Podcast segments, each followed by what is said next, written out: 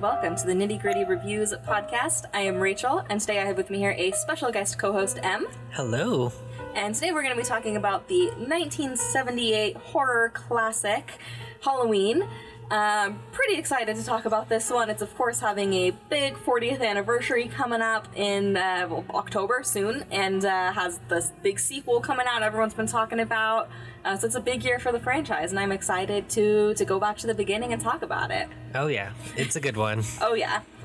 Um, so before we delve into the grid and start talking about the uh, the nitty gritty of this episode and what works and what doesn't, uh, what are some of your general associations, or do you know the first time you saw this movie? Anything to to kind of get the conversation going a little bit?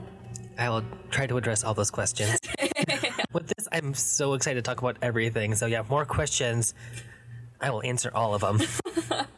I was trying to figure out like when I first saw this. And I think it was around like when I was in fifth or sixth grade, Yeah. whatever year that was. Okay, Wildly inappropriate. that's a little young. I don't want to say my parents were bad parents. but like half the things I watched as a kid, like I don't know where they were. And like someone should like put the kibosh on it, but like also I super enjoyed all of it, so I don't know. I don't know where that leaves me. yeah, well, I started watching X Files in third grade, so okay. I mean, I guess that's a TV show, not quite the same as a R-rated slasher horror movie, but But like ooky spooky stuff, yeah, adult themes. And I think it was like the TV, the TV version. So it was like edited down. Yeah. Okay. Which like surprisingly, there's not much to be censored out of this. Yeah, really not. A couple of boob shots, and that's about it. Maybe a little bit of swearing. Maybe, yeah. Yeah. But like so fifth or sixth grade and this was like the first film that really cemented my love of horror. All right. And it really got me invested in like not invested, but interested in the other big franchises. And I you know, went and saw a bunch of the uh, Nightmare on Elm Street movies and a bunch of the Friday the Thirteenth movies, and just just started like exploring the different big names in it. And Absolutely. Yeah. I could keep talking, but I feel like it's it's getting out of control already. I think for me, I think I had only seen this movie once before. And I think it was in high school. And I think it was with you, but I could be wrong on that one. Because I know I kind of just went on like a big phase where I just, like you said, went through all the franchises, saw all the big ones. And I don't remember which ones I watched with you and which ones were just kind of binging on my own.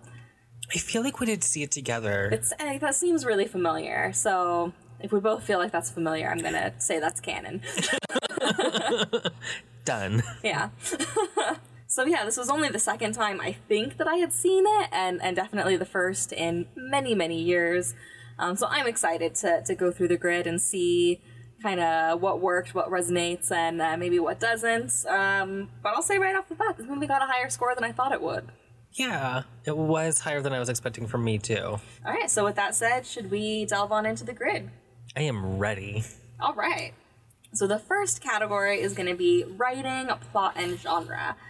Um, do you have any any outliers with this one? Anything that was either a, a really low score or really high score comparatively? I don't. They're all pretty much in the same little cluster, Okay. which is weird because I have strong feelings across the board Yeah. from like, you know, things that were not so hot, not so great, up to like things that I absolutely loved about it. Yeah. So it was interesting that they all kind of like clustered up in in a higher end of the par- higher part of the grid. Yeah, that was kind of uh, true for me as well. I I do have a few. Eh, no, sorry. I was looking at my grid and realized what I was about to say is not accurate. um, mine are a little bit more more spread out than that. They're not quite clustered, but all pretty high. Nothing fell below expectations. Um, which kind of surprised me for a, a low budget horror movie from the 70s. Like, you would think, like, especially because we recently we had just watched Night of the Living Dead. I'm like, I get why this is a classic, and I get why it's like something everyone should see, but oof. And so I was kind of bracing myself to be like, okay, now we're taking that same thing, only instead of zombies, now we have teen slasher movies. How is this gonna work? And up pretty good. Yeah, apparently those 10 years between the two movies Yeah. Oh there were drastic changes. yeah.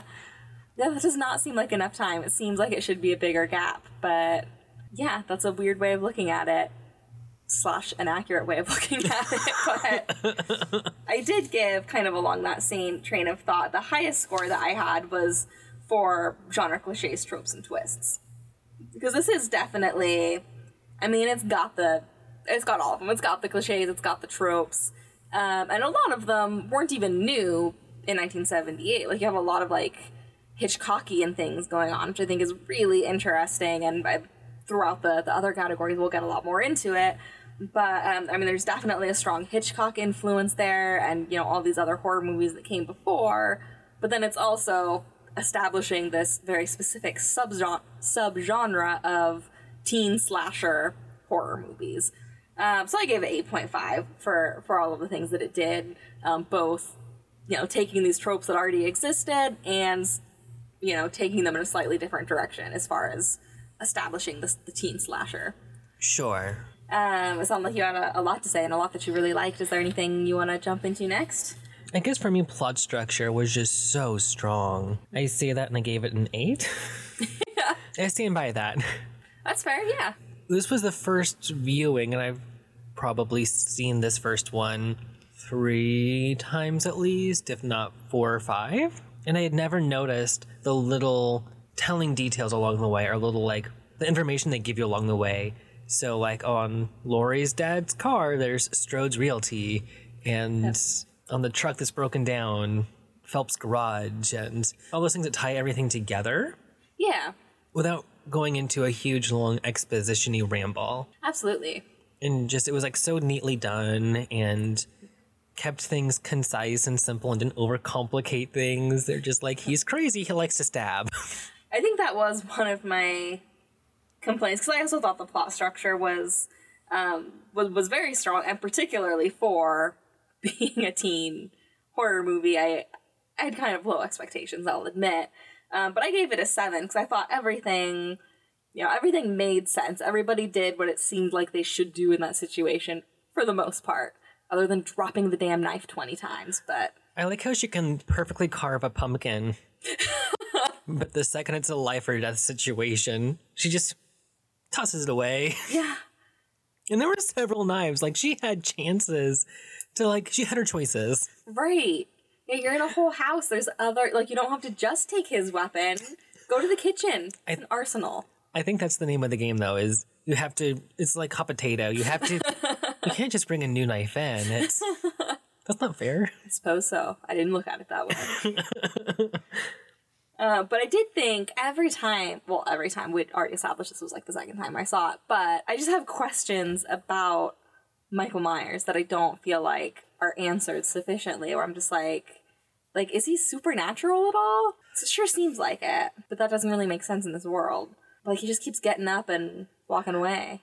Yeah, and I keep. I always every time I watch, I kind of go back and forth. Like, because there's a line of like where where Dr. Loomis is like the devil's in him, and I'm like, maybe he's by being hyperbolic. Maybe he literally means it. Maybe he's like he's possessed by the devil, and like that's why he's who he is and how he's doing this. And then I'm like, well, maybe it's just a horror movie, and he's just super resilient. Yeah, I mean, I know I can't take things too seriously, but it's fair too, though, and it's fun to critique. yeah, but yeah. So that's the main reason I didn't give plot structure even higher because I would have probably um, gone into the outstanding range pretty easily. But all those questions about Michael Myers, and it's just like, what is he? I mean, they kept saying like, "Oh, he's evil." I'm like, okay, I need more than that. Like that's too abstract or something. Like, yeah, he's doing very, very evil things, but like, why and how? I don't know. Again, might be asking too much out of a horror slasher movie, but those are the kind of questions I ask and that I would prefer to have answered if possible. Yeah, and I don't remember like those being really addressed in any of like the the sequels or the the films that followed this. Yeah. It's just yeah, I guess it- they're just like it's it is what it is, Yeah. and they're happy with it. I'm not sure I totally am. One thing I that kind of like bumped of that um the plot structure score was that they used phones so much in this. At first I wasn't sure. But I'm like, no, like it makes sense. And I always get frustrated when people are, you know, in a dire situation in these movies and they don't use the phone Right. or they don't try to use the phone. They just, they're just Exactly. like, no one's here to help us. I'm like, yeah, but you have a cell phone. Or back then, you know, you have a landline. Like, Yeah, like I said, it really just seemed like like people did what they should do in that. Well, except for the only part where I got mad, and this is probably sadly too realistic, but when she's like asking for help and she's like banging on the door, like turn on the porch light, look at her through the blinds, and then like slowly lift the blinds back up and then turn the porch light off and ignore. I'm like, ah. Like I know the bystander effect is real. I know this is a real thing, but like like this is a neighborhood where everybody knows each other. They're constantly like, "Oh, go down to this person's house and and do such." So I'm like, did she just go to the one person's house that like they're like, "I don't know you." especially on Halloween, Yeah, where, you know, that's the thing. People are going to ring your doorbell or knock. yeah, And maybe there's some riley punks out there, riled up punks that are just, you know, tormenting someone. Like if it was a rural area on like a random Tuesday, sure, be a little bit more cautious. But if it's, you know, Laurie Strode, whose dad runs the real deal company, like, right. And who's clearly injured. Like she was bleeding and limping at that point. Like it's just. I don't know. That just I think that just made me mad because I'm like, yeah, that probably is what would happen in real life more than anything. But I'm just like, come on. no, absolutely, yeah. It was interesting that she just tried the one house. Yeah. And that she went there before going to the house where it's like, you have the keys to another house. But does it really, like, she could go inside any house. And, like, we've already seen he's gonna punch through walls or whatever he's doing, cut through walls with a knife and then punch his hand through it. I guess is a thing you can do with a knife. um, but yeah, so I don't know that that would have done much good anyway. Plus, nobody locked their damn doors. I know it was 1978. That was like a thing. People didn't lock their doors then. But like, not even on Halloween? Especially when they're constantly like, all these kids. And it's like these major crimes, like stealing an entire headstone. Oh, those damn kids. And breaking into a hardware store and stealing masks, knives, and ropes.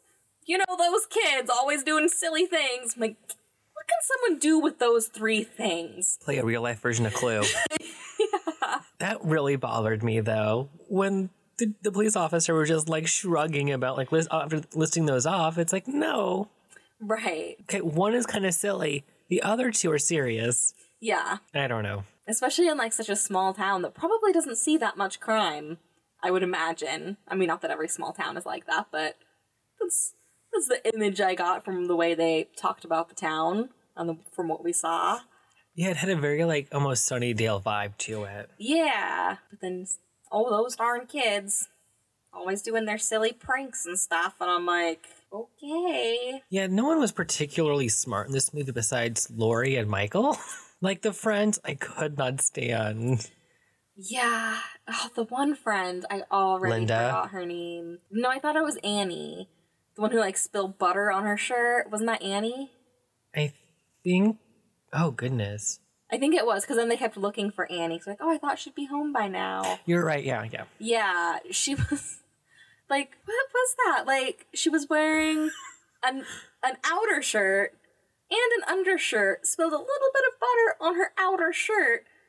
Proceeds to completely strip down to her underwear, put on a stranger's shirt, and go wash her clothes in the laundry room. Like I've spilled like a you know like a tumbler of coffee on myself. Then been like, you know what? I don't have time. I'm wearing it to work. Right? Yeah, it's like, huh? I'll say it happened in the car. Like, yeah. You gotta do what you gotta do. Like, and it was just butter. Like, I could see taking the outer shirt off if you want to try and hand hand wash it. Sure. She was the worst babies. I mean, they were all kind of bad babysitters. Laurie was pretty good, except when she left them alone. But like, they were awful. I'm like, why do they keep? They apparently keep getting asked back. Which I don't understand because like they're- they're in the house for 10 minutes, Annie and Paul, and they make a huge mess. Oh yeah, Linda has no Annie. Linda and Paul. Annie is the one that was by herself going to get Paul. Oh no. I'm just yeah. Annie was gonna go get Paul, and then there was Linda, Bobby. Bobby. Yeah, yeah, okay. Yeah, so Annie and Bobby and Linda and Paul. No, Annie Wait. and Paul, Linda Annie- and Bobby. Okay, so Linda was the one, was the original babysitter. No, Annie was, and then Annie went to go get Paul, right? Because whoever went to, like, who was going to get Paul, she died before she could pick him up, and then the other couple came. Yeah, and the other couple was Linda and Bobby. Yeah, so Linda and Bob, Annie and Paul? Or is it I thought Annie I thought it was that one. I thought it was Linda, Bob, Annie, Paul. Okay, and Annie was original babysitter. Yeah. Okay. Okay. So yeah, Annie's there making popcorn, but they're the kitchen's destroyed. And the thing is, like, if you spill butter on yourself, it's not gonna like it might stain a little bit, but it's an easy stain to get out, and it fades, and it's not like a huge dark stain. Like, Yeah, and it was on a busy plaid shirt. It's not like it was a white shirt. I still don't know why she took her pants off. like, for real. it was, yeah. I couldn't help myself the entire time watching that. And all of her scenes, I just kept being like, what are you doing? Why are you doing this? Yeah, she was pretty bad. And I couldn't tell how intoxicated any of them were, Yeah, or if they just weren't bright. it was really hard to tell because they didn't look intoxicated at all, and we only see Annie like take a few hits of a joint, and that's it. And then Linda is like chugging beers, and somehow Annie seems way more intoxicated than Linda, who's like perfectly calm and composed and somehow sober after at least two beers. I'm assuming drunk very quickly by high school student would would get you somewhere. For sure, yeah. Like It's the beauty of being a new drinker. Your tolerance is like non existent. and they just yeah, and they just destroyed that house. Like they just went up to who know whose bedroom and just had tons of sex, like full on in the bed and clothes everywhere. And I'm just like beer cans everywhere and raiding the fridge of a stranger's house. It's not even the house that they were babysitting. They were not invited into this house. and did they know the kids for sure weren't there either? They did at that point. Okay. Yeah, because Annie, or no, uh, Laurie called Okay. and was like, "Oh yeah, Lindsey, that was her name." Why do all these people have the most generic names in the world? Sorry to anybody with these names. It's not a bad thing. It's just hard to keep track of in a movie. But yeah, Lindsey was at the house, so she's like, "Oh yeah, Lindsey's over here." Annie went to get Paul, and they're like, "Oh, we're alone." Now we can do it like animals. I'm like, you were gonna do that anyway. Who are you kidding?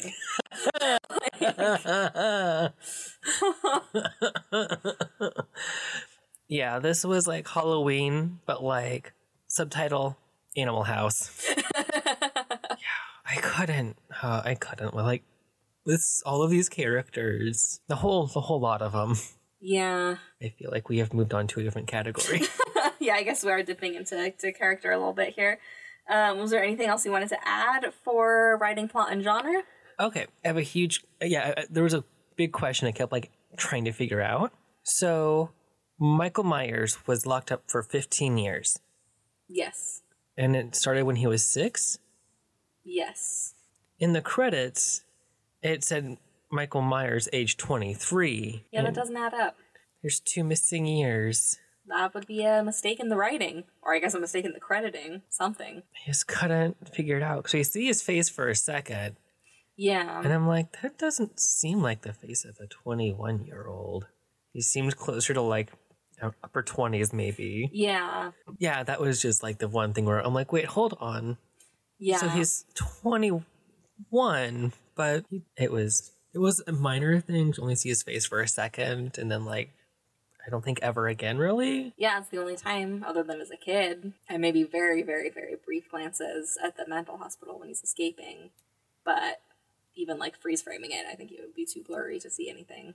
I almost wonder if, like, either they cast him, although why would you go to the trouble of casting someone and being like, this is who we have to pick, and then only show his face for such a brief amount of time? unless they liked like his physicality so much or something. Maybe that's why they bumped up the age to but then he went 23. He still looked older than 23. Or maybe they originally had the kid be older and then they're like, no, it's creepier if he's six, not eight. And then they just forgot to change the credits. I don't know what happened there. Or just an oversight. I don't know. I'm asking the hard questions. We're gonna get to the bottom of this case. Uh, what was there anything else you wanted to add for this category? I am all wrapped up. How about you? I think I'm good. Uh, what was your total score for writing, plot, and genre? A respectable 7.8 exceeds expectations. All right, I feel like this happens every time. I'm exactly one point off from you. Uh, one point lower this time, though. I got a 6.8. Exceeds expectations, which seems about right. I uh, was pleasantly surprised by how solid the script was. Yeah. All right, so that's going to bring us to writing characters. This one for me has some lower scores. Mm-hmm. I really just I feel bad because I know not every movie is trying to do this, even though I kind of want every movie to do this. But it really didn't pay much attention to either character inner needs or character arcs. Oh, for sure not. Like there there was none. Even for like for a lot of movies like this, it can be interesting to look at it through the perspective of like, well, what does the villain want? Like what does Michael Myers' inner need? And sometimes, you know, my perspective can be changed if it's like, okay, the the protagonist doesn't have much going on, which is disappointing, but look at this interesting thing. And this movie kind of fell flat in both regards. Like there's there's a lot of potential there, and I, I had to go. I had to go with fours for both because it just it didn't meet my expectations. As much as I like the script and as much as I understand that not every movie needs to delve into these emotional needs, like it would be nice to just like it doesn't have to be the whole movie. It doesn't have to be the focus but just give us something these characters need or some way for these characters to change. Well, it was very clear what they needed. They needed a dick. yeah. It was a lot like Hocus Pocus, where I'm just like, y'all are y'all are boy crazy. And I'm like, Yeah. this, you know, with how close these friends are, I'm like, there has to be something else to talk about besides just, so, me and the boyfriend are plan- have been planning for a week to have sex. Yeah. Don't mess this up for me. there was that, and then like the dance, which at some point became part of, Yeah, why was that aspect even there? yeah. And like I like how they chose Halloween night as like the night to focus on for having sex, not the night of the dance, which is like very stereotypically the night to have sex. Yeah, I mean, if they were planning on like, oh, you know, Billy Joe is is throwing a, a big Halloween party, everyone's gonna be there, and there's gonna be a makeout room or like whatever Sure. stereotypical. I I clearly never went to any high school parties, but whatever kids do. like if it was something like that, where it's like, oh, Halloween night, everyone's gonna be there, and then Laurie's like, no, I gotta babysit these kids, I'm not going. Like if it was more along that line, Sure. then it could be like, okay, it makes sense for them to be talking about these things. It was like, oh, it's Halloween. We're not going to a party. We're too old to be trick or treating. And by the way, why was she not taking that kid trick or treating? That poor Yeah. kid was like dressed as an astronaut slash kind of looked like Luke Skywalker, but he had an American flag on his arm. I thought he was like a it was like almost a karate outfit. I thought. It looked like a cry, but the American flag is what threw me off. I, I don't understand costumes. Yeah, I, I went astronaut, but I don't know where his helmet would be. Regardless, he was clearly in a costume. If he was an astronaut, he wasn't a good astronaut. no. Maybe they already went trick or treating, but then th- there was no reference to like candy. Yeah. I I don't know, but the, I'm like, this whole situation would have been avoided if you just took this kid trick or treating instead of staying at home and watching scary movies that are probably inappropriate for his age. oh for sure Like, they were watching the thing. I think so. That's at least what the girl was watching. I think they were both watching it. Did she have a costume? I don't think so. She just looked like she was dressed as like like she just got out of school but was going to a private school. Like it looked like a school uniform. But why would you still be in your school uniform and then and why would you not go in a costume? So I don't know. Maybe she was dressed up as something and it just didn't come across. Yeah. So character inner needs for me got a five, but babysitting skills got a zero. Because like there should be at least like one or two lines about like oh we already went trick or treating or like sort your candy or I don't know. I sorted my candy. I don't know if that's relatable. I always did too. Uh, do most kids not do that? that was like a big part of Halloween. like I that was like the highlight for me, but yeah. You dump it all out, put it in piles, then you know what to trade hmm and what to eat first, and then you know because there's nothing worse than getting all this Halloween candy and then having to pick through to find your favorite, and then realizing you already ate it all because of course you eat your favorite first, and then you're stuck with a bunch of Skittles, which was never my favorite. Don't hate me, I know it's a lot of people's favorites, but I was all about the Reese's peanut butter cups and Snickers. because you're a good person. Yeah. Um, so yeah, you gotta space it out. You gotta like have a favorite and then have a couple you don't like as much and then have a favorite. Smarties. I also like Smarties a lot, Oh, which which is kind of a weird one to like. They're good though. They're amazing. Yeah, for me it was like Milky Ways and um, what's the other one? Um, Three Musketeers. Okay. So you like the uh was that the marshmallow nougat center or whatever? I do, yeah. Yeah. That was all about the peanut butter butterfingers. That was another big one for me. I still to this day have a love hate relationship with Butterfingers. Now I do. As a kid, I think I liked it even more than peanut butter cups. And now I'm like, it's got a weird texture and it's not even really peanut butter. And it's a commitment because you eat it and then you have to like go to the bathroom and like clean your teeth. Yeah. It's a process. it's like eating crab. Like you have to have your toolkit. Makes sense. but yeah, there was like no like other kids had candy. These kids did not. It's Yeah. very upsetting. It was weird. I feel like some it was Yeah, we got a little bit off topic. Halloween in general. I mean, tis the season. Um, was there anything for you that got got lower scores? Character arcs got a two. Fair enough. Yeah. It was essentially non-existent. Yeah, there was nothing. Like the only thing I could figure out as a character arc was Michael Myers wanted to escape, then he did escape, and he got his stab on. And that was that was all I could figure out for a character arc. Yeah. I just like feel like that's what his inner dialogue is. Stabby stab stab stab stab. and he had like a hundred knives. Like I don't understand how he could like carry so many on his body. Yeah, I don't quite know how that worked. Was there a purse we never saw? Maybe. Maybe he stole like Annie or Linda's purse and just started carrying the knives around in the I mean, if it works, it works. uh, well, was there anything for you then that got got a higher score than anything else? Okay, so I gave dialogue a seven. Okay. It wasn't great all the way through. Like there were ups and downs and confusing moments. but there were so many I found myself like laughing out loud a lot and just really enjoying so much of like Loomis and like Laurie dialogue that I was willing to overlook uh, more of its flaws. Okay. Not enough to get like above a seven, but I felt a seven Yeah. was okay. Okay, that's fair. What about you? I gave for dialogue. Let's see. I gave it just a solid five. Uh, I think I had pretty much the same train of thought as you. I just uh, interpret it a little differently in my score. Like I felt like there was definitely, uh, definitely things I really liked within the dialogue, and that would have pushed it probably pretty close to that seven range.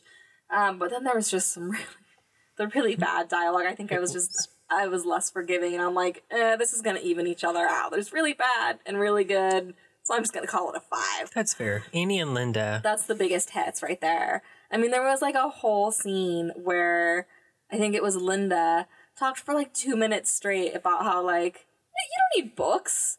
it was all she said, and it was like it had to have been. Yeah, she was just listing off different school subjects. Like sometimes I forget my math book.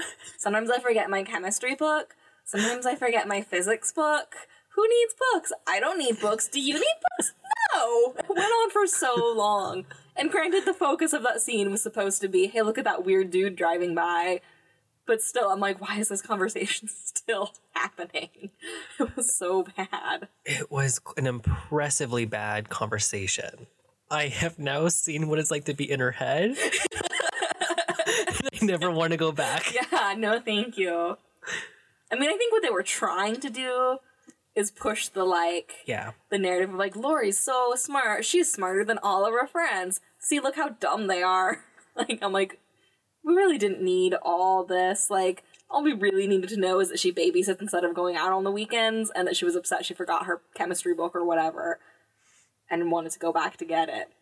That's pretty much enough to put together the pieces of like, okay, I know what kind of student you are. I know what kind of teenager you are. Cool. Yeah. Don't need all this. No. And it's like one of the few things that either of them said that wasn't about boys. Uh, yeah, for sure. so much. Which, granted, teenage girls, uh, having been one, I, I get it. But the extent and the just the like, I was.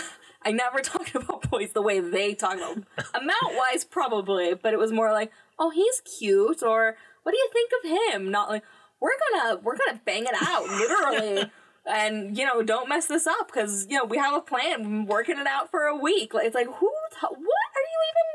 What? like it was just weird the way they did it. Like maybe later in life, like in, when you're like 30 or 40 or super busy, yeah, you have to maybe maybe then it's like the scheduling of issue. But in high school, not so much. They didn't seem to have a lot going on. I mean, I guess I get the logistics of like parents, where it's like one can't go to his house, can't go to her house, but at least one of them had a car. Yeah, That's why that's a stereotype. like, just try somewhere. it's a mobile bed. Right. I mean, teenagers can sleep anywhere. It'll be fine. So my highest within this category, I actually gave after all that bashing, I gave character likability pretty high, which after talking about Lynda and Annie so much, I kind of want to lower it. But I think I'm gonna kind of like you with dialogue. I think I'm gonna keep it. Um, I gave it an eight point five because I really liked Laurie. She was just really relatable and really smart. Like, I mean, I know that was like her whole thing, but they could have easily just been like, I like school, and then just have her be an idiot the whole time. And it's like, do you really? Do you really like school? Because what have you learned? Now that you learn how to evade serial killers in school, but still, like, but she actually seemed like she knew what to do in an emergency and did it right and in a smart way. So Yeah. I don't know. I liked that aspect, and even Michael Myers, who obviously you're not supposed to like per se. Like, He's an enjoyable villain. Uh, yeah, it's kind of like okay, like I, I'm weirdly intrigued by the evil children trope, like that. I'm just kind of a sucker for it. Like it's just like, ooh, this is super creepy, and I'm super fascinated. And okay, I, I can go along with this. Um, which I think is part of why I'm like, but why didn't they explain it more? I want to know more about why he was evil, because I don't know, that whole like, oh, he's just evil. I'm like, but why? There's always, you don't just start at six with like, I'm gonna stab my sister to death. Like, Yeah, it was an isolated incident where they're telling details. exactly. So, I mean, there's just, yeah, something had to have happened to that kid in combination with being a sociopath, I'm sure. Like, you don't just, even if you're incredibly abused, most people aren't gonna jump to murdering their sister at six years old, you know? But then it didn't even seem like he was in an abuse. I mean, we see his family for like two seconds, but it didn't seem like an unhealthy vibe. Like the, you know, the sister never said anything. Like, you better get out of here. My parents, you know how they get. Like, there was no hints of that. Not that there had to be. I'm just, this is my. This is my problem with movies where I'm just like, I want to know why they're like that. Tell me why and we don't get that with this movie, which is perfectly fine. And obviously, I still liked the character because I still gave it a high score, but I just want to know more because I don't know, evil kids or kids doing evil things is maybe a better way of phrasing it. It's interesting to me, and I want to know more. I would not recommend the Omen then. that basically is the explanation. Like, this kid is is evil. He's, he's the he's the devil. But at least that's like an explanation, like where it's like, well, he's the Antichrist. What you gonna do? Yeah, so like, it's kind of like, oh, okay, that's all the explanation I need. Like even something like that with this movie, Okay, I'd so be just- like, yeah, it doesn't need to be. I mean, I prefer the more psychological explanations and the more, I don't know, getting more about character as opposed to just like, oh yeah, this supernatural thing works. But I take it, like at least it's an explanation. got it. Okay.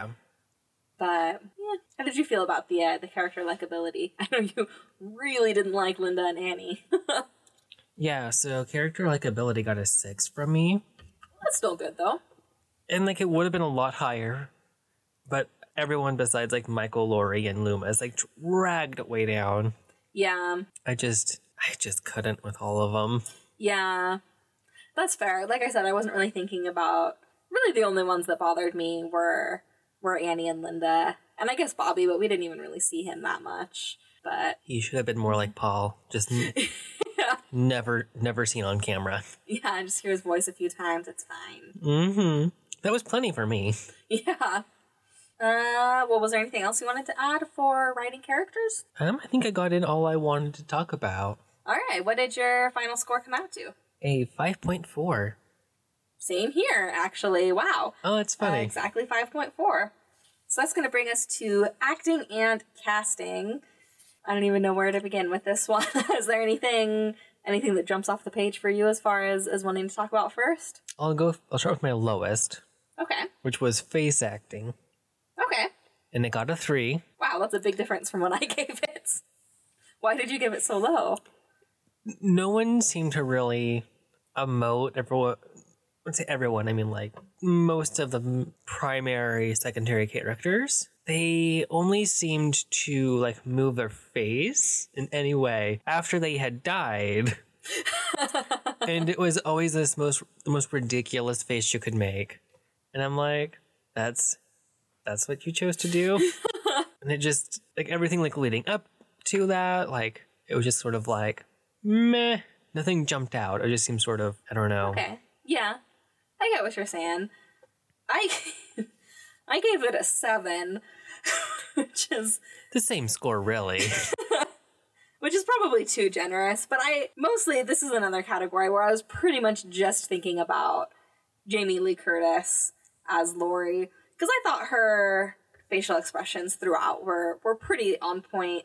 Like even things like you know like when she's talking on the phone like oh I asked that boy out for you. You're gonna go to the dance with him. And she like you know gets all flustered and is like no you better tell him you were joking. Like that's not what I wanted you to do. And like I thought her facial expressions there were really good. And then of course like when you know Michael Myers gets in the picture and she's screaming and running away and in pain like I just thought she you know there's a reason she's been in so many horror movies like oh yeah. but yeah so I mostly the seven is like pretty much all just for her I did love Jamie Lee Curtis throughout this movie, all of the things that she did and all that stuff, but it was everyone else. Yeah, it didn't make up for everyone else. That's For sure. fair. Yeah. I did give my highest for this one was for casting main characters, which was pretty much again all just for Jamie Lee Curtis. Oh, yeah. I actually I'm going to uh, show my naivete here. I'm sure everybody in the world knows this. Now I feel bad if you don't know this, and then I'm like I don't know, but um. Did you know that Jamie Lee Curtis is Janet Leigh's daughter? Yeah, that's what I thought. So yeah, everybody knows this, and then I'm like, what? That's cool. I didn't know that. But yeah, I thought that that was pretty cool, especially with all of the uh, all the Hitchcock nods between the Oh yeah. music and the use of the knife and all that, and then to have Janet Leigh's daughter, I thought that was pretty cool. Uh, what was your highest within this category? It was also for casting main characters. Okay, It got a 10. all right.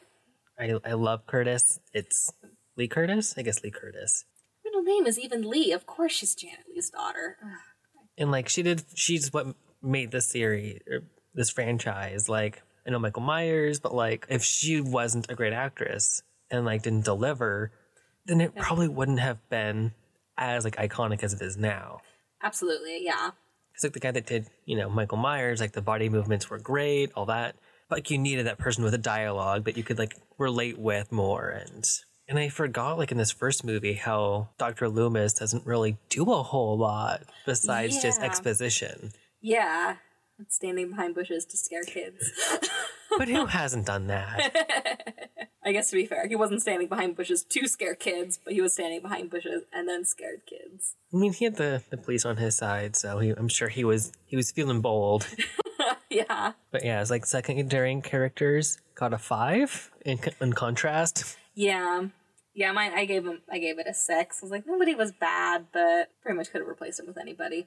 I'm happy they weren't going over the top with the acting, but something would have been better. Like, Yeah. it just seemed like one or two steps above like community theater. Okay. Like, Yeah. it just seemed sort of like they were just, um, They were just reading their lines kind of thing. yeah, yeah, it Yeah. didn't. Oh, that was the word lethargic. It almost seemed like they were super lethargic throughout this. And I'm like, I gotta do a little bit more than that. I know you're stoned, but They didn't even act stoned though. no. Uh, well, what was your, or I guess Shasta, was there anything you wanted to add for for acting and casting before we give our total scores? Um, I think I'm, I think I'm good. Alright. Yeah, so Uh, what was your your total then? a 6.2. Okay, well, we are really close on this one. Six point four for me. Oh, whoa. Yeah, It'll be interesting now to see where the totals land up. I know. I'm very curious because we were a little off. We're off by a full point on plot and genre, and the others have been very, very close so far. Um, so that's going to bring us. I'm actually weirdly excited to talk about this category. I didn't expect to like it so much. I'll say that right off the bat. Um, so I am unexpectedly excited to talk about cinematography lighting. Yes.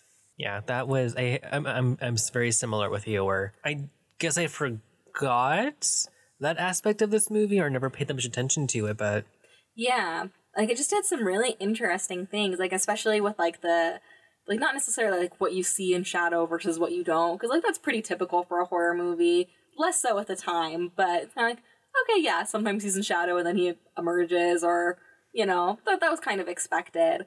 But then just like like it almost had like a, a film noir feel to it at times with the way shadows were used, and then like the colors within the lighting, like have all these cool lights and then like the warm light coming through the door and it's like oh no what's gonna be in that room? Like the lighting really really played a part in in everything. So much, yeah, like it was like nines down the board for me, um, because it was just so phenomenal, and it just it felt realistic, but also was just so pretty to look at, and it just really helps set the mood, and whether it was like trying to be ominous and like I noticed like so many like really beautiful shadows throughout the movie, and Yeah. like even when it was like super dark, it was still like super well lit, and like it wasn't just like pitch dark; it was strategically lit, so like it, it was more eerie than just pitch darkness. absolutely. Yeah. Um, yeah and just the and i think especially because it was such a low budget movie i feel like lighting is one of those things it's like man if you got a low budget lighting is probably going to be one of the things that doesn't get paid attention to that really should. And this was like a case where i was like i went into it expecting it to be not very good and then it not only like it's like oh this is like okay everything looks pretty good and it's like oh this is actually really good. Like it was like it's not just that i was expecting it to be just kind of down the line average and then it was good. It's like i was kind of expecting it to be bad and then it was like beautiful. Yeah, and just like the the way they use lighting, like when Laurie goes into the the house where Annie and Laurie and or not Annie and Laurie, uh, Annie and Lynda and Bobby and Polly and all of them, yeah. And she doesn't turn any lights on. I'm like screaming, like turn the lights on, and she does, and then I just like like that she goes all the way upstairs to the house and pit, you know, in the dark house, and they they, they use it to you know really build that suspense, and absolutely yeah yeah it was it was good. Yeah. I always feel bad when things are good. It's like, it was really good. And then that's like the extent of the. I mean, we have more to say than that, obviously, but like, I wish we had more. Like, man, when there's a criticism, it's so easy to go on and on and on and, and talk about it. But then when something's good, it's so easy to be like, well, it was good. it was just so satisfying. I can't really find any place where I wished it like bumped it up more or where it really dragged or Yeah, absolutely. Yeah, I gave um not quite as high as you, but I was between an eight and a nine on everything. okay. um, basically uh, beauty and realism brought it down to an 8 and then i gave overall lighting an 8.5 to kind of compensate and then mood and storytelling was were easy nines for me i considered going even higher and i just i don't know gut feeling more than anything was like "Yeah, i don't think it quite goes higher than a 9 but it was really solid. I don't know why I went through every single subcategory. I just feel like there's got to be more to say about it because I loved it so much and I was so excited to talk about it. And it's like, well, I guess we said everything in just a couple minutes, which is fine. I just, I mean, like Lynda, Annie, and Bobby, like like their lighting could have been better. They all seem sort of dim. but I'm bummed. All right. Was there anything else you want to add for lighting then? oh no, I'm good. All right. As you said, nines down the line. yes, so surprisingly, an average of nine. All right. Uh, mine came out to a little bit lower on this one, 8.5 for me, is what it averaged out to. Not a huge difference. Not too huge, yeah. because I feel like once it gets up into like the outstanding perfect range, it's it's just like splitting hairs and Absolutely, yeah. Uh, so this is going to bring us to the next category, which is going to be cinematography camera work. And this one, uh, unfortunately, is one of those ones where I'm like, everything was pretty good, but I don't think I have a single specific thing to to say. How about you? so like I gave it high scores. There was just one flaw that I found that really did bother me. Again, I've seen this movie several times, and after the first time, I'm like, oh, the first scene that we see is the POV of young Michael Myers, who's not that tall. But the camera is showing, like, looking down at the oven, down at the dining table. It's very more of like an adult height. than Yeah. the height of a child. And it just bothered me. I'm like, if we're gonna do POV, why not go closer to the ground? Yeah. I also think I had actually kind of uh I had forgotten about that opening scene, so I'm glad you brought it up because that was one thing I was kind of like, I don't know how I feel about this. Like, if it was just a little bit of POV, I'd be like, okay, interesting. But it was so like I mean, the whole scene for the most part, or maybe was it just the whole scene was POV like, until, Yeah. until he walks out of the house at least. Um, like that scene was so much creepier when we see the little kid because like you can tell it's a little kid. You see his little hand and you know he picks up a toy or whatever the mask I guess he picks up off the ground. Like you can tell it's a kid. But if we're able to see it, like just this little kid like playing with toys, sees a knife, picks it up, walks in his sister's, or maybe we don't even see the knife. Maybe he has his hand behind his back the whole scene or something. He's just walking around the house with his hand behind his back, and then all of a sudden, like that would have been so much creepier if it's like, especially if you didn't know anything about this movie going into it. And it's like, oh man, when's the killer gonna show up? Oh, that's the killer. Oh shit! Like that would have been. Yeah. I feel like I would have liked that better than than the whole POV thing. Yeah, it was just awkward. Yeah. Like it was an interesting concept. And I feel like if they had done the POV late, like especially with the mask, like it was kind of interesting being like, like they were really drawing attention to the fact it's like, oh, he's put on this mask, now he's looking through a mask, and then when he escapes, he's of course gonna put on a mask. But then we never see that POV again. Like it would have been interesting. Like, like I, I don't know, especially because he was so voyeuristic in the beginning. Like there were so many scenes where it's just him driving by in the car, and you see a little, like it's kind of POV, But it's but not directly, if that makes sense. no, yeah, because it was clearly in the back seat of the car. Exactly. Yeah. And that was that was like I wasn't happy about that. Yeah, that was just weird. And yeah, if they just had had more of I guess if they just had POV shots not in the first scene but then later because he is just I mean he's essentially a speechless, faceless character. So instead of seeing his face, if we could see through his eyes a few times throughout the movie, not a lot, don't go crazy with it, but especially when he's being so voyeuristic in the beginning, that could be really creepy. But they instead they just had the POV in the beginning for some reason. Yeah, I don't know. Yeah, and like I know it was for the reveal that like oh it's a child, but But you can see his head. You can tell it's a little kid. it was a choice. Yeah. And I do feel like, although I'm sure this came later, I'm sure it's from this movie, unless there's, I don't know, I'm not super familiar with 60s horror movies. I feel like most of it comes from the 80s and later, or even earlier 70s horror movies. But like, were POV shots a big part? Like, was it just like, oh, you gotta have your POV shot somewhere? Or is this the movie that created the trope? Yeah, that's a good question. Because if it was already a trope, I could see it a little more of like, well, this is what people expect. So let's start off this way and then be like, oh shit, it's a kid. And then have less and less tropes as the movie goes on. Yeah, and like I did a I tried to do a little bit of research, but I didn't like I waited too long to like do that. The And- Rachel method. And so like I, I got to like one of the sites I like for like TV tropes and stuff and or movie tropes and but I didn't have enough time to like figure out exactly when different things started and and that's one of those things where I'm like I would be interested to see like how influential that was Absolutely. or if it was a throwback or like where it falls in that timeline. Yeah. Because that would probably change my scores a little bit in here if I knew, Exactly. like, was this something new that it was doing or was it already a trope? I feel like it was something new, but I don't know that for sure. Yeah, but like besides like that, like I really enjoyed what they did with the camera and the camera's movement and the way they sa- staged scenes and like it got it vastly improved once it was no longer POV. Yeah, absolutely. Sorry. Oh, I was gonna say, uh, was there anything else you wanted to wanted to add for for cinematography camera work? Um yeah, like again I really enjoyed it. I just am having like trouble pinpointing exactly like the, the specific shots or scenes that like justify my scores. but it's just a gut feeling that led to my scores. That's fair. Uh, what was your total score then? Yeah, 8.7. Oh wow, that's another wow. That's the biggest discrepancy so far. Mine was only a six point five.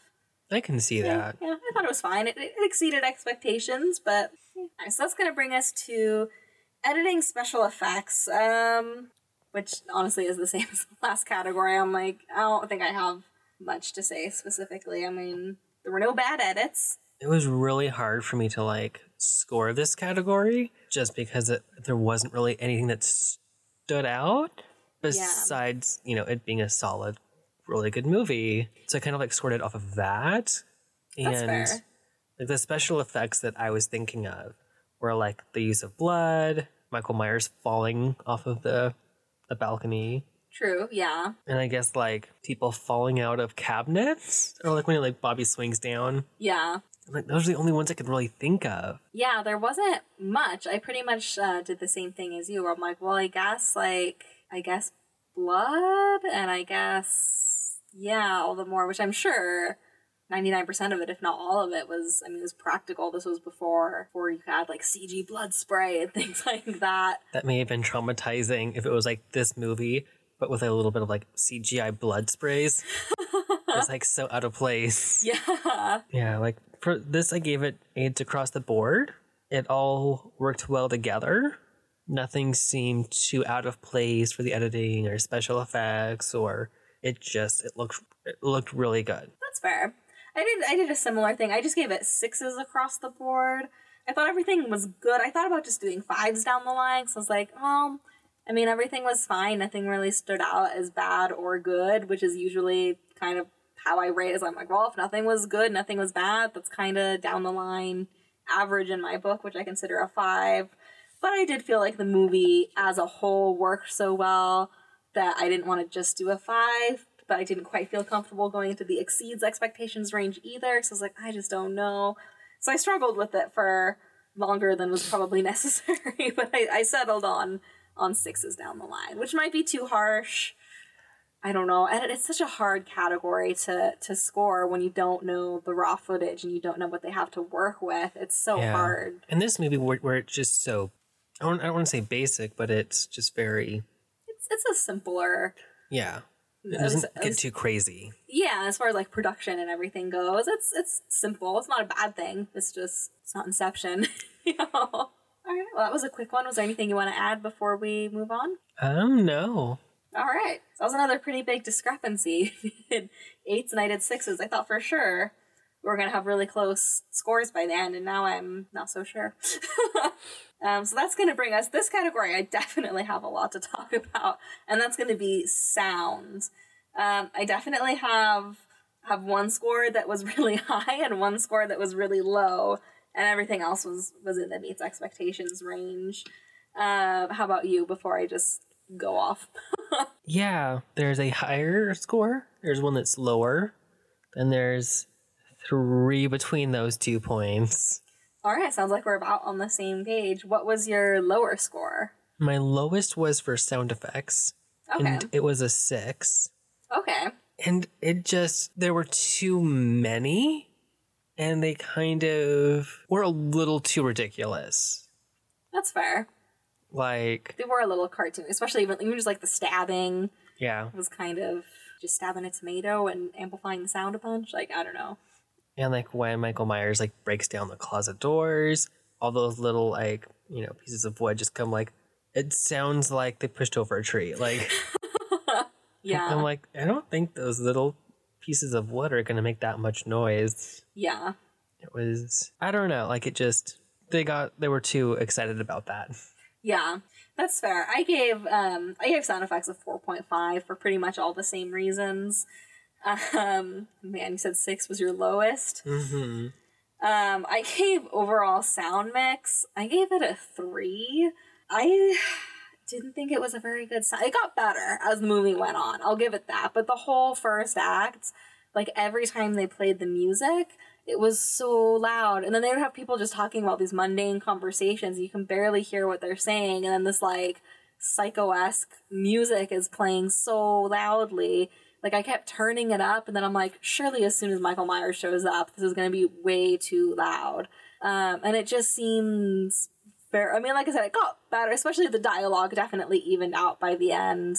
But there, just seemed like a lot of inconsistencies in the levels throughout, and it just it bothered me enough where I was like, I can't, uh, I can't say that this meets expectations. This is definitely definitely below expectations. So I did a three for the overall sound mix. I went I went a little higher now. I'm, I'm embarrassed. You said that was sound mix or sound design. Uh, I did sound mix for that one. I gave it an eight. Okay. I, for how I feel about the sound effects, I did think that everything else in that world sounded nice. Okay. That it felt realistic, sound wise, that they didn't get too crazy other than that.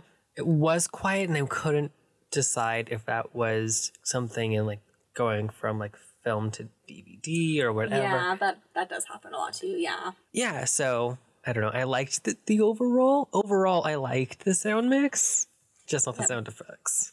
Yeah, that's fair. And like compared to other horror movies where it's just at tens, not like on on the score, but like they just have the pedal to the metal and they're just like, we're gonna make this as loud and fast as possible.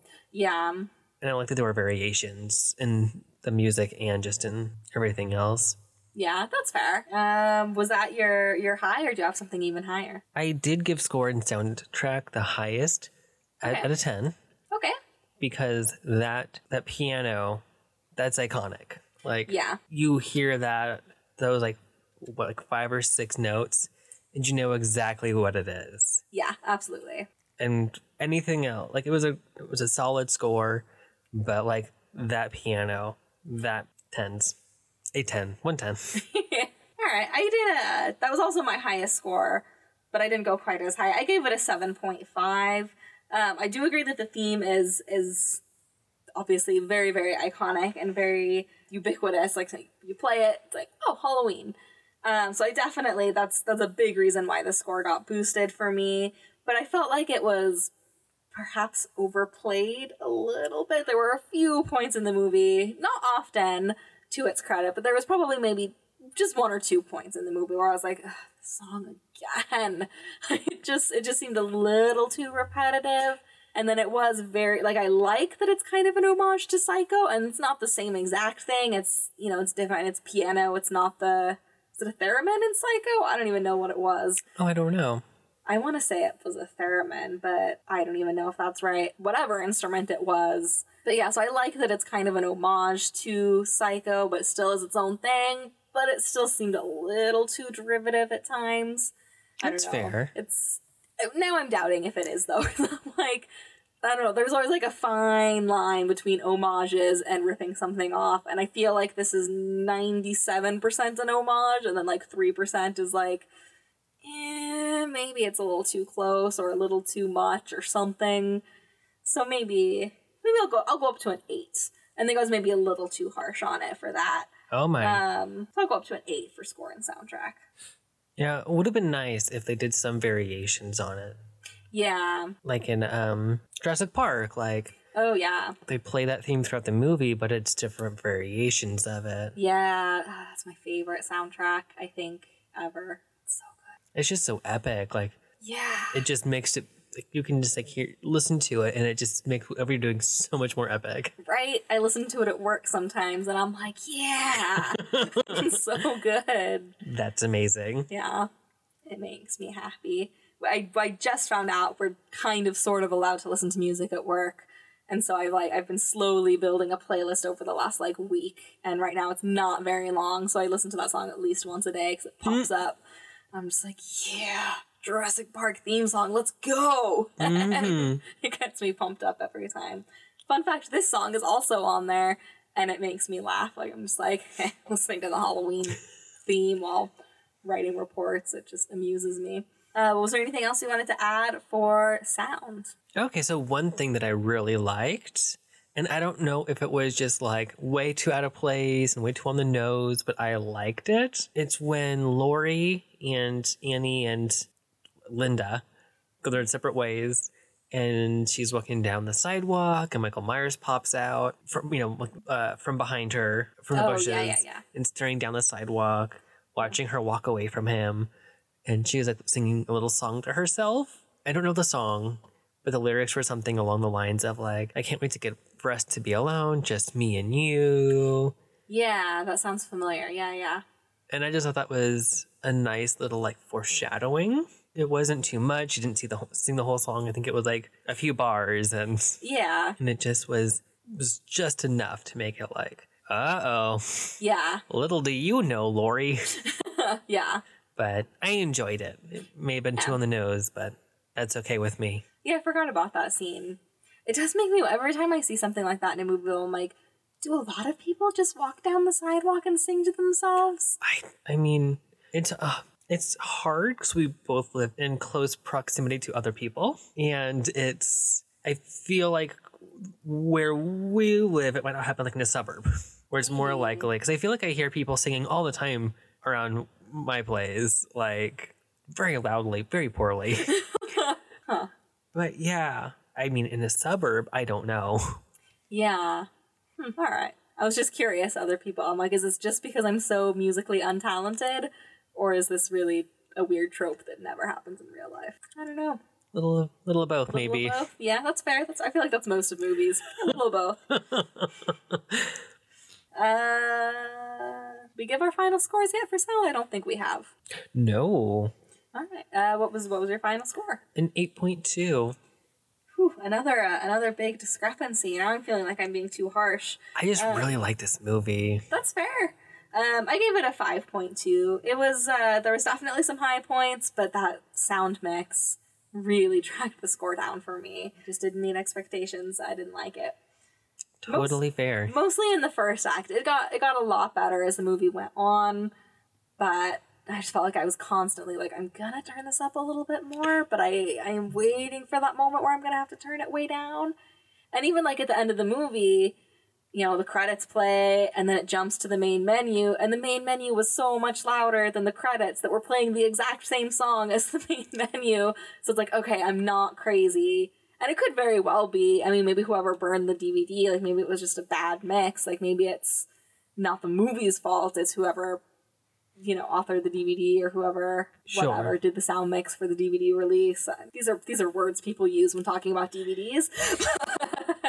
I use them all the time. yeah. All right, so that's going to bring us to what I've been waiting to talk about, and that's aesthetics.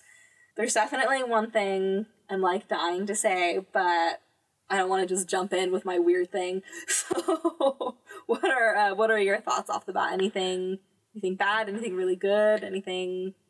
The one thought I have is I want to hear what you have to say on that. My interest is piqued. I can't. So- I can't think about anything else now.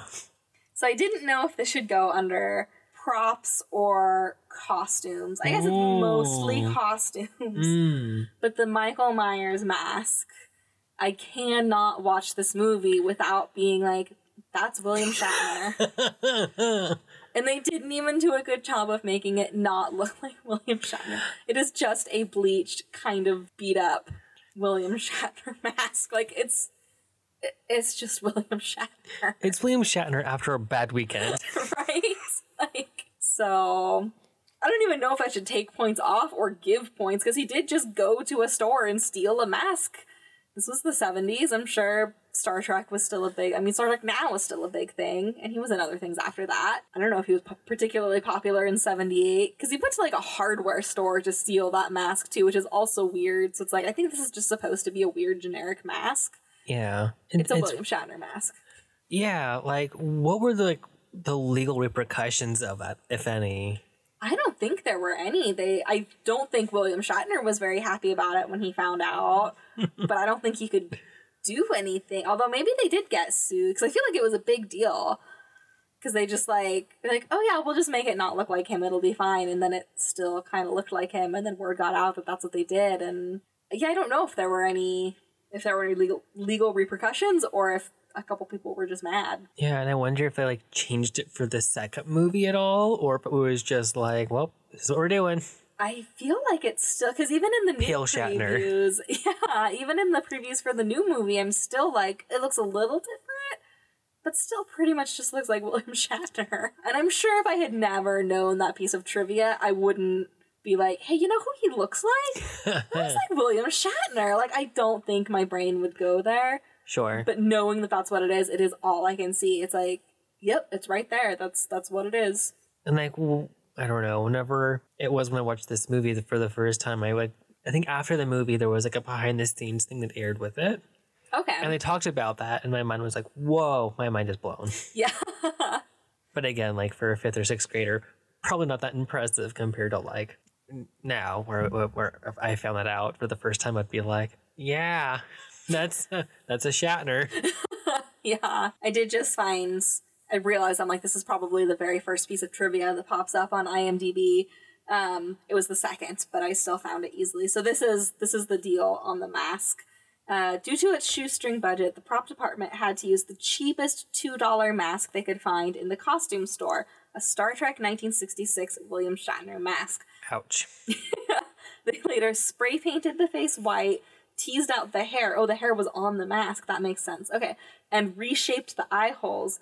Shatner admitted that for years he had no idea his likeness was used for this film. It was only during an interview that someone mentioned his mask was being used. He has since stated that he is honored by this gesture. That does not sound like something William Shatner would say.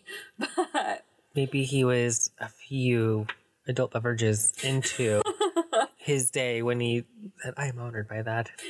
Yeah. I just like wish that it was like not just William Shatner's mask, but William Shatner's like speech pattern that Michael Myers had. Barbara, I am coming to get you. That would have been amazing. um, so now that that's out of the way, and I'm not going to be distracted by William Shatner mask in my head, um, what were what were some of your thoughts in this department? Yeah, so staying on the mask for a moment, that and the mechanic suit, Yeah, like that alone gave costumes a 10. That's just so important to this franchise. Like, that's the symbols that everyone remembers. And those are the symbols that everyone remembers. And yeah, they're just so simple, but so terrifying. right. Yeah, In contrast, I give like makeup a six. me too. Actually, There just didn't seem to really be that big of a thing. yeah, It just seemed like everyone had a very like just sort of natural look. Sort Yeah. of. so, yeah, sort of natural, but also you can tell that they're wearing a bunch of makeup. It's kind of I feel like that was the late '70s look. Yeah. Before the '80s when things got crazy. Uh, I don't know why I said it that way. it was fitting. It was fitting. And like hair got like a seven because Me too. it was like it was very time appropriate, but it was just so fried dry. I'm like, does no one Yeah. have a little bit of conditioner? Like, I noticed that with Jamie Lee Curtis. I was like, her hairstyle is really cute, especially for like 78 when it could so easily be like, oh, Farrah hair. Okay, that's, that's the route we're going. I'm assuming by 78. I don't know if that was still a thing or if it was a thing I'm yet. sure. I feel like just all of the 70s was Farrah hair. Someone who didn't live in the 70s speaking here, so that might be an overgeneralization. But regardless, I was like, oh, so this is like a cute 70s hairstyle. I was like, man, it's really like frizzy. It looked texturally unpleasant. That could not have been comfortable to be wearing. Right? I wonder how much of that has to do with all the lights they were under. Would that dry up your hair? Because those get really hot. Like, it's not just the light. Like, I wonder if it was just hard to keep. But then I'm trying to think, I was like, is that an issue on other movies from that time period? I don't feel like it was an issue on Carrie, which is the big movie that I jumped to with this time period. I just think that's the look mm-hmm. they went with because Huh. Yeah. Interesting choice. Although maybe it was in in the 70s. I don't know. If it was, it shouldn't have been. That is a very true statement. But like even like with all those issues, like I super enjoyed all the aesthetics. It was a very solidly built world. Everything was consistent and it just everything felt like it belonged in this place. Absolutely. I also loved that it was like, I mean, it was super dated. It's like, okay, yeah, I, I can pretty much tell within a couple year different. If I didn't know this was made in 78, I could look at this and be like, late 70s right here. But it was like the good kind of dated, where it wasn't like, oh man, what were people thinking back then? Like, I feel like, I don't know, there's just certain fashion trends and certain things that are like, oh man, this does not look good in retrospect. And for the most part, I mean, the outfit Jamie Lee Curtis was wearing in the beginning was a little over the top, where it was like, I don't even, I loved the tights. I got, you know, can't go wrong with tights. But then it was like, it was just a very old lady outfit, which I think was intentional. They're like, oh, look how dull she is. She's the good girl, She likes books, not boys. right?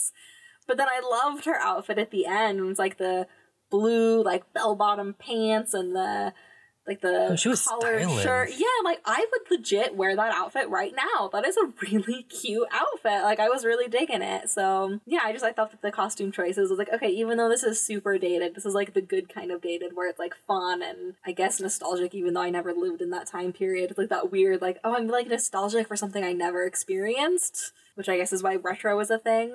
but but I don't know. Or maybe there's another word that I'm looking for besides nostalgia that would better fit. But I feel like, I don't know, it's that similar feeling of like, oh yeah, when that was popular and I wasn't alive yet.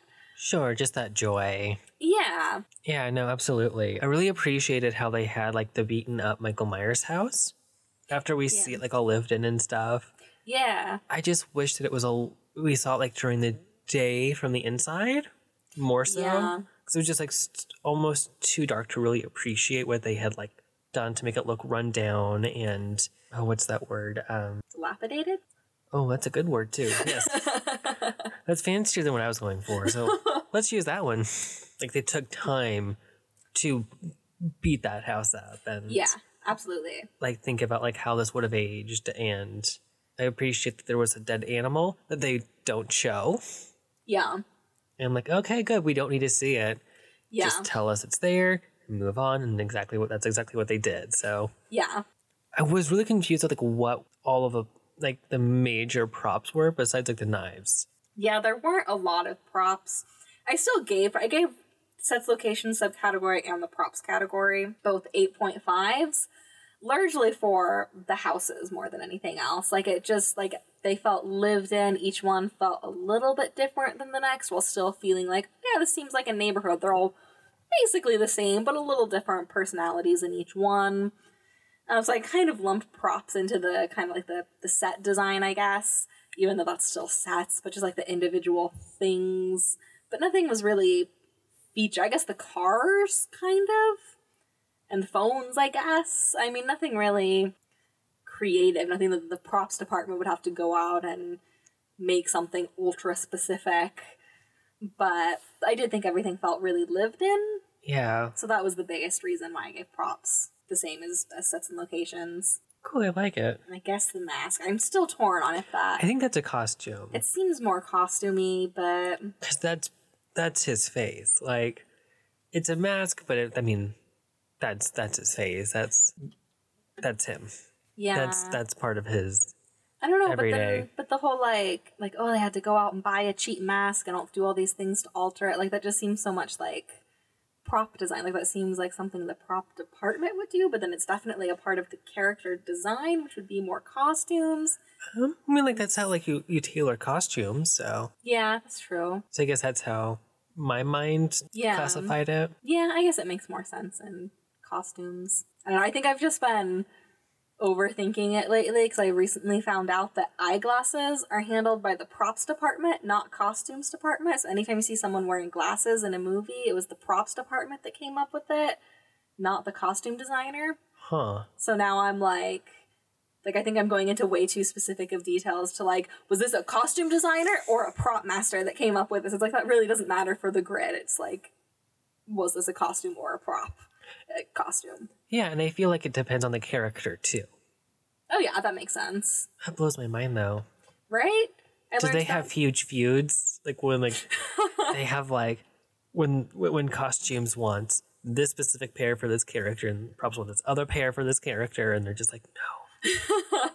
I don't know how that works. I found that out on the uh, on an audio commentary for an episode of Agents of Shield of all things. Huh. Very random. It was very random, but I was like, thanks for the trivia. I will use that way more often than anyone should. Case in point. There were some impressive glasses in this movie though. There were some very 70s glasses that I was like, I don't know if that's hideous or if I want them. Right? yeah. But yeah, like looking at all these characters, it just made me so happy and like no one really stuck out like a sore thumb besides like the police officer because it looked so generic and yeah, just almost like costumey. Yeah. Like I know it's a police uniform, all that, but like it looked costumey even. Yeah. He also, I couldn't stop thinking that I'm like, is this Paul Lynde? I'm like, I know it's not, but I'm like, he looks like Paul Lynde. I'm like, If he was a little bit sassier, I would have been convinced it was, but Yeah. random random thoughts. um, was there anything that you all that you wanted to touch on with aesthetics? I think that's about it. How about you? No, I think I covered all of my all of my talking points. All right. What was your total score? A seven point six. All right, we're back to being very close. Um, somehow I got higher than you. I got a 7.8 for this one. Huh. Okay. Nice. That's going to bring us to impact on film. This one's going to be divided up into critical impact, audience cult impact, and historical inspirational impacts. Uh, do you have any thoughts to, to kick the conversation off? Basically, I looked at like Metacritic. What was? Oh no, maybe it wasn't Metacritic.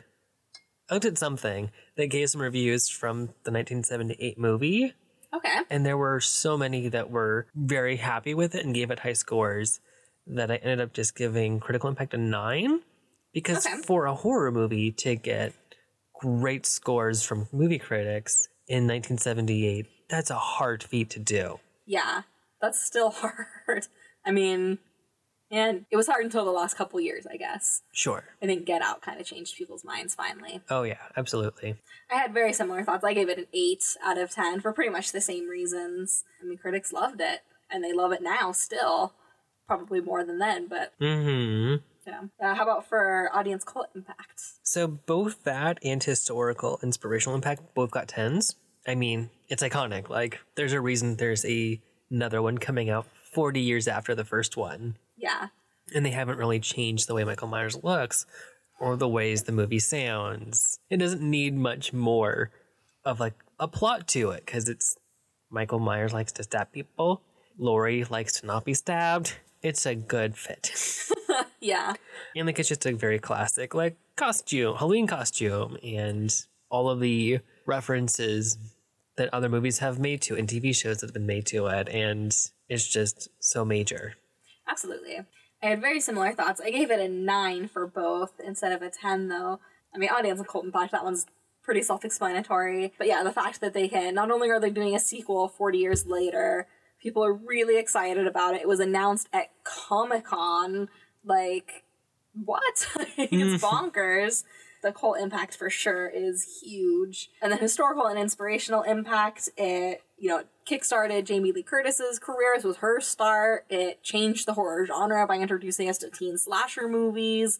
I started that off like it was going to be a long list of things. I guess it's mostly those two. Well, then they just kicked off the franchise, I suppose. Um, that's, you know, this is one of the most well known horror franchises out there. So, yeah, nines for both of those for me, easily. Nice. Yeah. Uh, so, what does the, what do those average out to for you? A 9.67. All right, mine was a, an 8.67. That makes sense. yeah. All right, so that's going to bring us to overall enjoyment. Did you enjoy this movie? Eh. of course, yeah. Like I, I gave it a 10. All right. I mean, I think a lot of my scores indicated that. yeah. So yeah, 10. It was it was very enjoyable. All right. Um, I gave it a 7 out of 10, just still uh, right in the middle of the exceeds expectations range. I'm looking at that and wondering if I should have gone up a little bit higher, because I do really like this movie, but I feel like there were enough things that kind of annoyed me. Mostly, I mean, it just keeps coming back to those darn friends that I I already forgot their names. Uh, Lynda and Annie, that there it is. Um, like their scenes kind of drag down my enjoyment, and then just not getting enough explanation about Michael Myers. Like I don't need, you know, a whole movie that's explanation. I don't need things over explained, but I would prefer a little bit of explanation, at least to the point of like, is this dude supernatural or not? Like, can he die? It kind of seems like he can't. He was shot several times and stabbed several times and just got up and walked away and fell from a balcony Yeah. or a two story window or whatever. Like, it sure seems, and he and he's just weirdly evil from like birth, apparently, or at least from age six. So like that seems obviously abnormal. And then his indestructibility, like I'm just like, I just want a little bit more explanation of like, what is he? Is he Sure. just an evil guy? I mean, I think it's kind of like the, t- the, the there's all those you know phrases about different ages. So there's the terrible twos, the satanic sixes, and then you know the the twisted twenty first. or Sure. twenty third, whatever his age is. Yeah, whichever. Yeah. That's one of his superpowers. He can age up a little bit faster than everybody else. I still can't get over the fact that one of the friends stripped down, went to the laundry room, and somehow got tangled up trying to like leave the laundry room window. Right? Like- How does that? At what point did you think I have gone too far? Right? It's the most ridiculous. And I don't even know what the point of that was. For a second, I, I thought for sure, I was like, oh crap, like this kid's gonna come into the laundry room and find a dead body. It's gonna be so traumatic. And then, like, when she was in the window, I thought that she was gonna, like, I don't know, be stabbed in the back or something. And I'm like, no, she just got stuck? Okay. I mean, I'm glad for the kid that she's not traumatized for life, but well, I guess she kind of still will be traumatized for life. She still saw some shit, but eh, yeah. I don't know. If that scene did not go where I thought it was gonna go. Um. All right, then. I guess that just brings us to extra credit. Did you give this movie any extra credit? Yeah, so I gave it one point for just like cementing my love of the genre All right. and make me want to see more movies like that. Yeah. It may have not been the most appropriate time to have my first viewing of it, but but it happened, and I'm like, yeah, I could see more of these movies. Sure. All right. What about you? I gave it two points, or I guess I should say I gave it uh, one point for two things. Um, the first one is just the William Shatner mask. It's so ridiculous. And like I said, it's one of those things where it's like, I don't know if I should take points off or give it points. I kind of feel like both would be appropriate reactions. And then I just kind of settled for giving it extra credit, I guess. so That's funny. yeah, so but I just it amuses me, so I gave it a little bit of extra credit for that. And then the fact that listening to the theme song at work makes me happy for some reason. Uh, I can't quite explain it because I didn't even like I knew it was from this movie, but I, like I said, I hadn't even seen it since high school, so it's not like I had like scenes in my head that I associated it with or anything. Really, it's just like oh, theme from Halloween, cool. Oh yeah, I've had like several remixes of that song on different CDs of mine. Yeah, it's just fun. yeah. So, and I think it's funny that I listened to that at work, so I gave it uh, another half point. So one point total for me for those two things. All right. Well, was there anything else that you would like to to add about Halloween before we give our final scores? I think I think I'm good. I think I got everything out of my system. All right. Uh, so, what was your total score for Halloween? An 81.07. All right. That's a bit lower than yours, but not quite as much as I thought it was going to be. yeah, a sixty-nine point two seven for me, on the high end of exceeds expectations, or I guess in the in the mid range for exceeds expectations. It's a solid movie. Yeah. All right. Well, I guess that's gonna wrap up our discussion of Halloween. Thanks so much for joining me today. Oh my gosh, anytime. Yeah, so it was super super fun. Um, yeah, that's gonna wrap it up. I'm losing my train of thought. It must be getting late. um, so. Uh, join us next week. We're going to be talking about Beetlejuice. Tristan is going to be joining me for that one. Um, and then M will be back, I believe, two weeks from today for the last Marvel Monday of season one. We're going to be doing Age of Ultron. Oh, no, I'm sorry. Not the last one of season one. Ant Man comes after that randomly. Uh, but we'll be doing Age of Ultron. Tris- Tristan and M will be on that one. Uh, excited about that. Um, so yeah, uh, subscribe on iTunes so you don't miss an episode. And if you could leave a review on iTunes, that would be super appreciated and will help us get more listeners. Uh, yeah. Oh, and if you want more information on the grid, check that out over at griddyfilms.com slash the grid. And that's griddy films spelled G-R-I-D-D-Y films.com slash the grid. Uh, that's gonna do it. Thanks so much for listening and we will see you next time.